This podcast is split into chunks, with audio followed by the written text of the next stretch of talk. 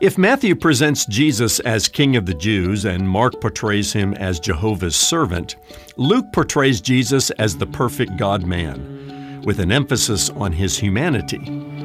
Behold the man is Luke's main thrust, which makes sense because he writes to the Greeks, who mused much about humanity and embraced the gods and goddesses of Greek mythology. In Luke's Gospel, we see God manifest in the flesh primarily a Savior who identifies fully with our humanity and yet soars sinlessly and excellently above it. In all, Luke wants us to know that Jesus is the perfect God man. He is man enough to feel our pain and God enough to do something about it. I'm Ron Jones, and this is Something Good.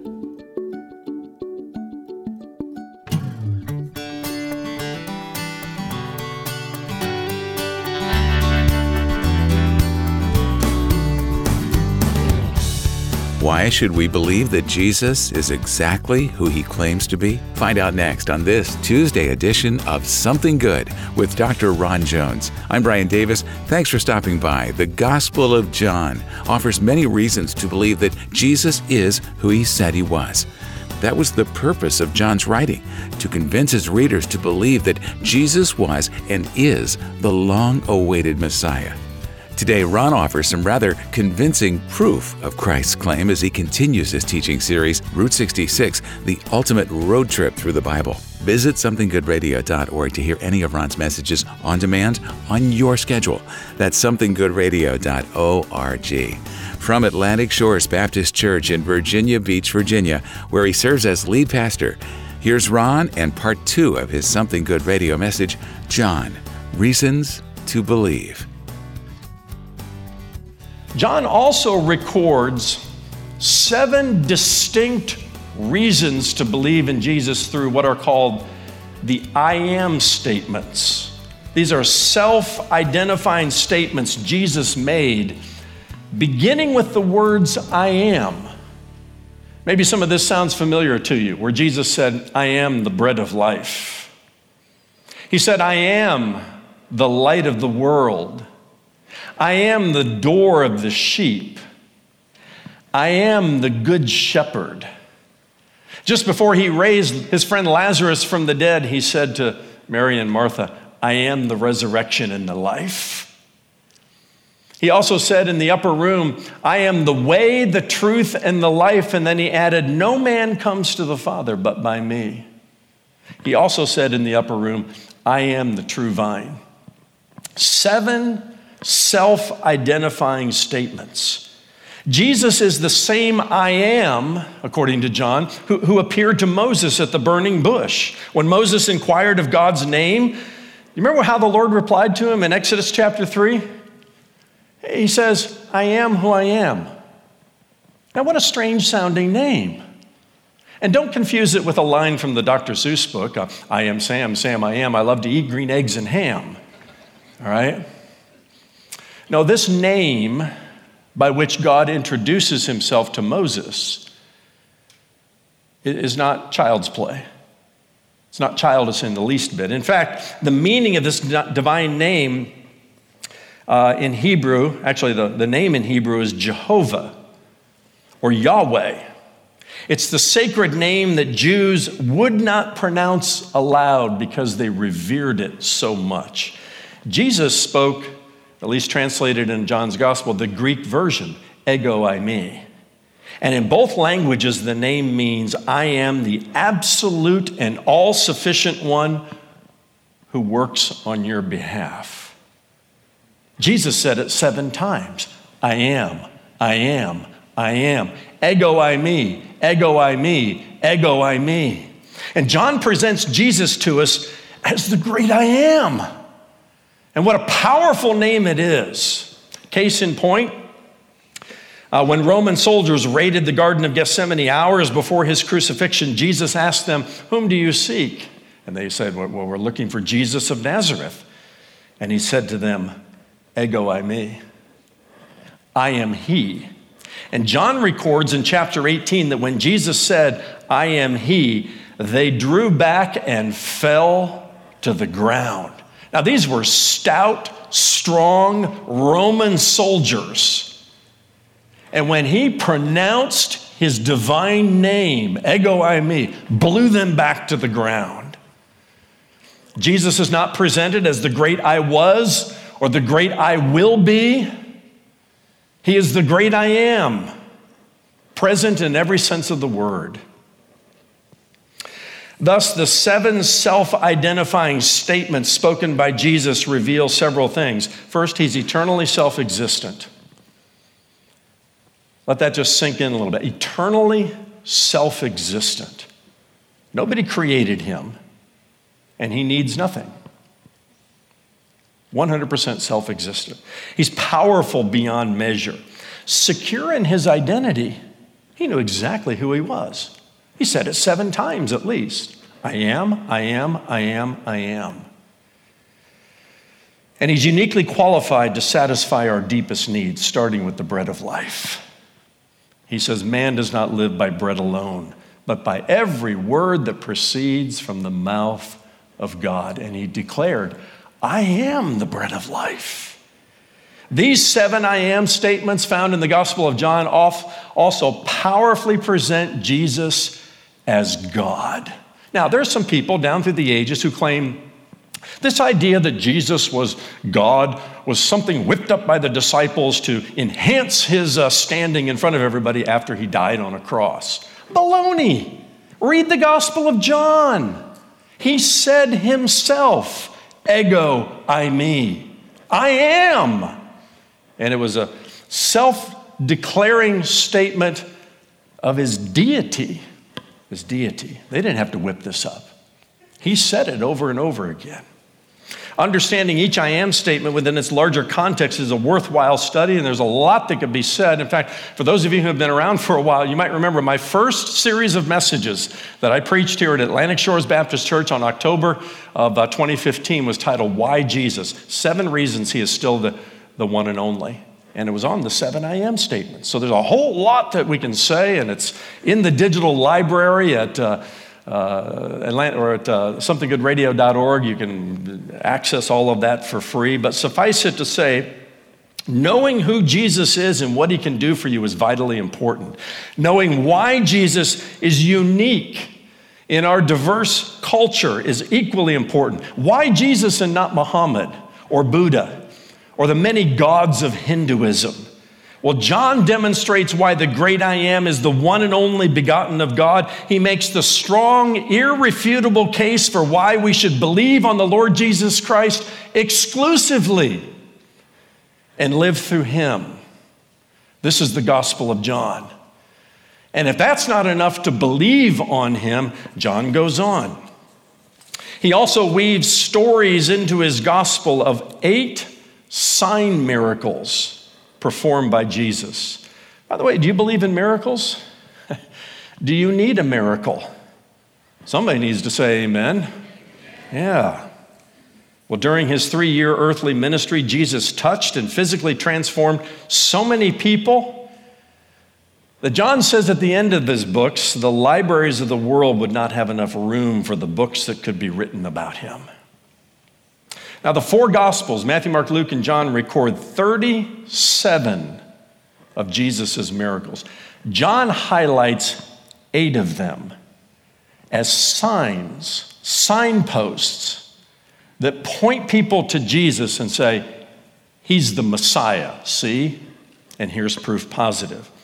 According to John, Jesus turned water into wine, healed a nobleman's son, and healed a man who had been sick for 38 years and was unable to walk.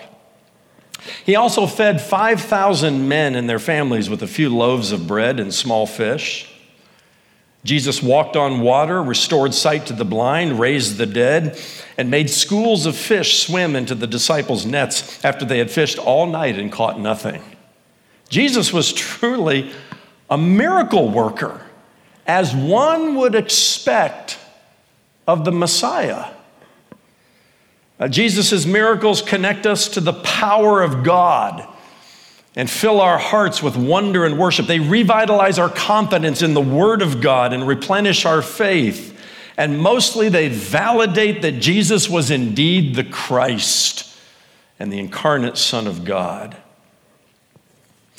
Interestingly enough, after Herod threw uh, John the Baptist into prison, uh, John began doubting his ministry. The other gospel writers uh, tell us this story. John inquired of Jesus, Are you the one who is to come, or should we expect someone else? Now, this is remarkable because uh, John is the one who affirmed Jesus to his own disciples and pointed to him early in the ministry and said, Behold, uh, the Lamb of God who takes away the sins of the world. Now, now John's uh, uh, faith is in, in, a, in a moment of crisis, and he sends some of his messengers to Jesus. And in response, Jesus says to John's messengers, Go and tell John what you hear and see. The blind receive their sight, and the lame walk. Lepers are cleansed, and the deaf hear, and the dead are raised up, and the poor have good news preached to them. In just the right moment, before Herod's executioner beheaded John, he received the reassuring news that the works of Jesus, his miracles, prove who he is. And John, John's faith was restored and, and strengthened at that moment, just in the nick of time.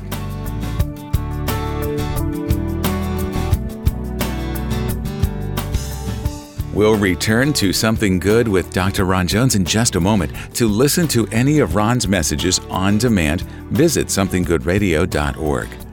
While you're there, be sure to access the Something Good digital library with more than 500 hours of video and audio teaching from Dr. Ron Jones. Search the streaming library by scripture or topic and find answers to your Bible questions and grow in your Christian faith. Again, that's our Something Good digital library at somethinggoodradio.org.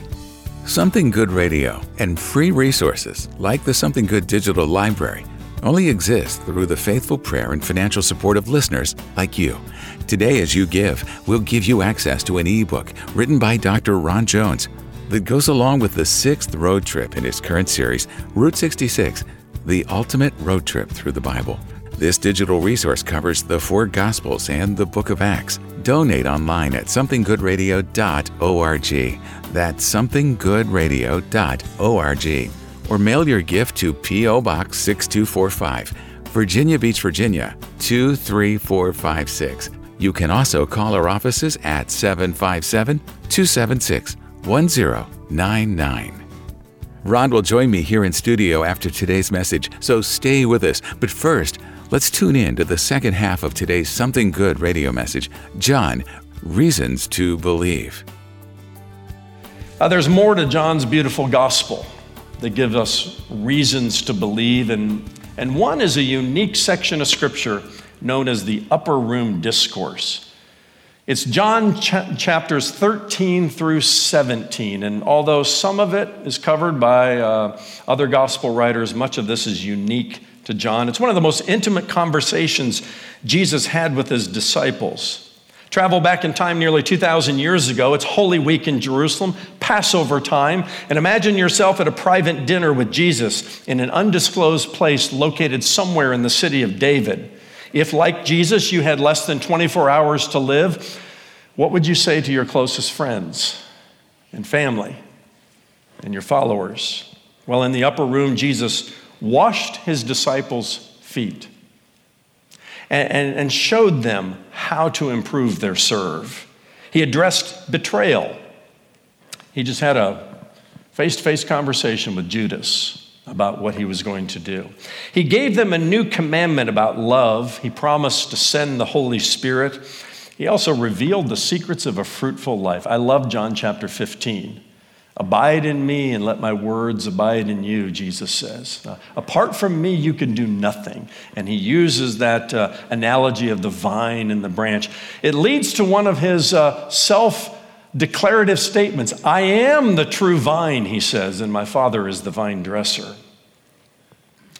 Uh, Jesus offered peace amid tribulation. He discussed the hope of heaven. He predicted his second coming. He comforted his confused disciples with these words. He says, Let not your heart be troubled. No, Sean Hannity didn't coin that phrase. It came from Jesus. Let not your heart be troubled. You believe in God, he says. Believe also in me. In my Father's house are many rooms. I go to prepare a place for you, he says. And if I go and prepare a place for you, I will come again and receive you unto myself, that where I am, there you may be also. John chapter 14. As heaven's high priest, Jesus also prayed for his disciples.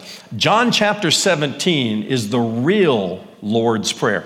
Uh, the other one that we call the Lord's Prayer is really a model prayer that he gave to his disciples. But read the high priestly prayer of Jesus. Oh my. He prays for his disciples and for the disciples to come, which means he's praying for us too in that great prayer. Following the upper room discourse, uh, John describes Jesus' dramatic arrest and the trial before uh, Annas, the high priest, and Caiaphas, and uh, the Roman governor Pilate.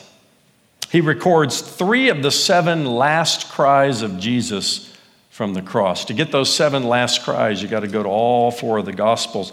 John records the one where he says uh, um, to his mother, Woman, behold your son.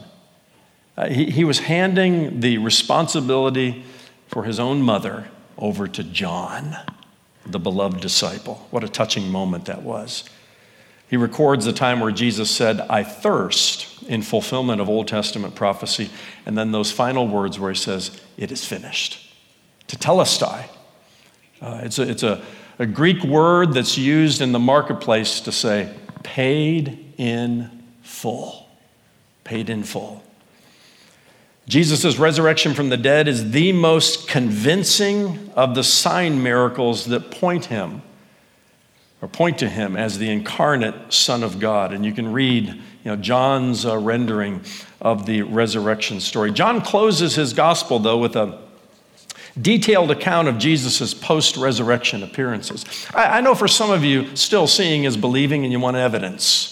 You want evidence. Well, uh, Christianity is not without evidence, the kind of evidence where you can believe beyond a reasonable doubt, given all the circumstantial evidence, pile on to that evidence the post resurrection appearances of Jesus.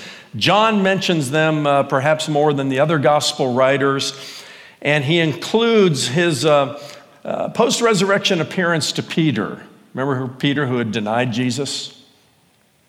And Peter thought, for all practical purposes, you know, his, his connection to Jesus was over. E- even if he did rise from the dead, what, what use would I be to him? Peter must have uh, mused in his own mind, and so he went back to fishing. Pulled a few of the other disciples with him. Maybe we can go back to the business that we came from because I've, I've failed my Lord. And the disciples, reminiscent of the first time Jesus met them, they come back from that all night fishing trip. They had caught nothing. These professional fishermen failed again. And Jesus says, Guys, drop the net on the other side. What? Who's it? Drop the net on the other side. And Peter recognizes the voice. He hops out of that boat. He almost walks on water just to get to the shore. There's Jesus cooking up a fish and chips breakfast for the boys. And in a very tender scene, John records the time that Jesus pulls Peter aside and gives him a second chance. Uh, John introduces us to the God of second chances in chapter 21. It's worth the read from chapter 1 all the way to chapter. He, he starts, you know, circling the Milky Way, talking about the Logos, and then at the end, he's, he's so personal and so tender in this scene with Jesus and Peter. The God of second chances. You need a second chance today? Believe on the Lord Jesus Christ. He'll give you a second chance and maybe a third and a fourth. John presents to us the life and times of Jesus Christ, and he compels us to make the most important decision of our lives. I'll say it to you in a question Do you believe? Remember, believing is seeing. And when you believe, no, you're not going to see polar bears directing traffic at the North Pole. At least I don't think you will. but you'll see Jesus. You'll see him like you've never seen before when you take that step of faith and say, I believe, not just with my head, but with my heart and my will.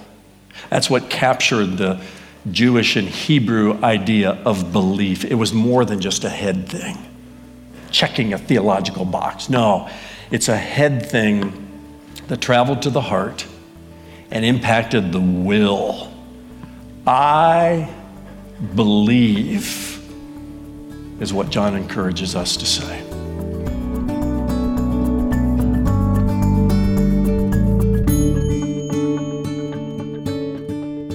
Thanks so much for joining us for today's Something Good radio message. John, Reasons to Believe. And Dr. Ron Jones is here in studio with me. Ron, John offers many reasons for us to believe that Jesus Christ is the Messiah. One of the most compelling is the resurrection account, and not merely the empty tomb, which is compelling enough, but the disciples' behavior afterwards, going so far as to die rather than recant their assertion that the resurrection actually took place. Now, I'm sure skeptics would ask, how is that different from what followers of other religions have done in the past? What would you say to them? Well, that's a great question, Brian, and let me begin with this. Suicide bombers are not only dying for something, they're killing for something, destroying lives and inciting fear. The apostles never used violence or terror in the name of Jesus Christ. Uh, instead, they suffered harm for professing the resurrection, but they themselves did no harm. That's one difference. But here's the most crucial difference. You know, people will often die for a lie they believe to be true, but the apostles would have had to die for a lie they knew to be false. You see, they were accused of stealing the body of Christ. Had they been guilty, uh, that would have meant there was no longer any basis for what they believed, and as such, uh, there is no way they would have subjected themselves to persecution and ultimately uh, martyrdom. And that is why the empty tomb is so foundational to the Christian faith, because it gives the world some rather compelling evidence that the resurrection of Jesus Christ is an actual historical event. And here's what I find most fascinating, Brian.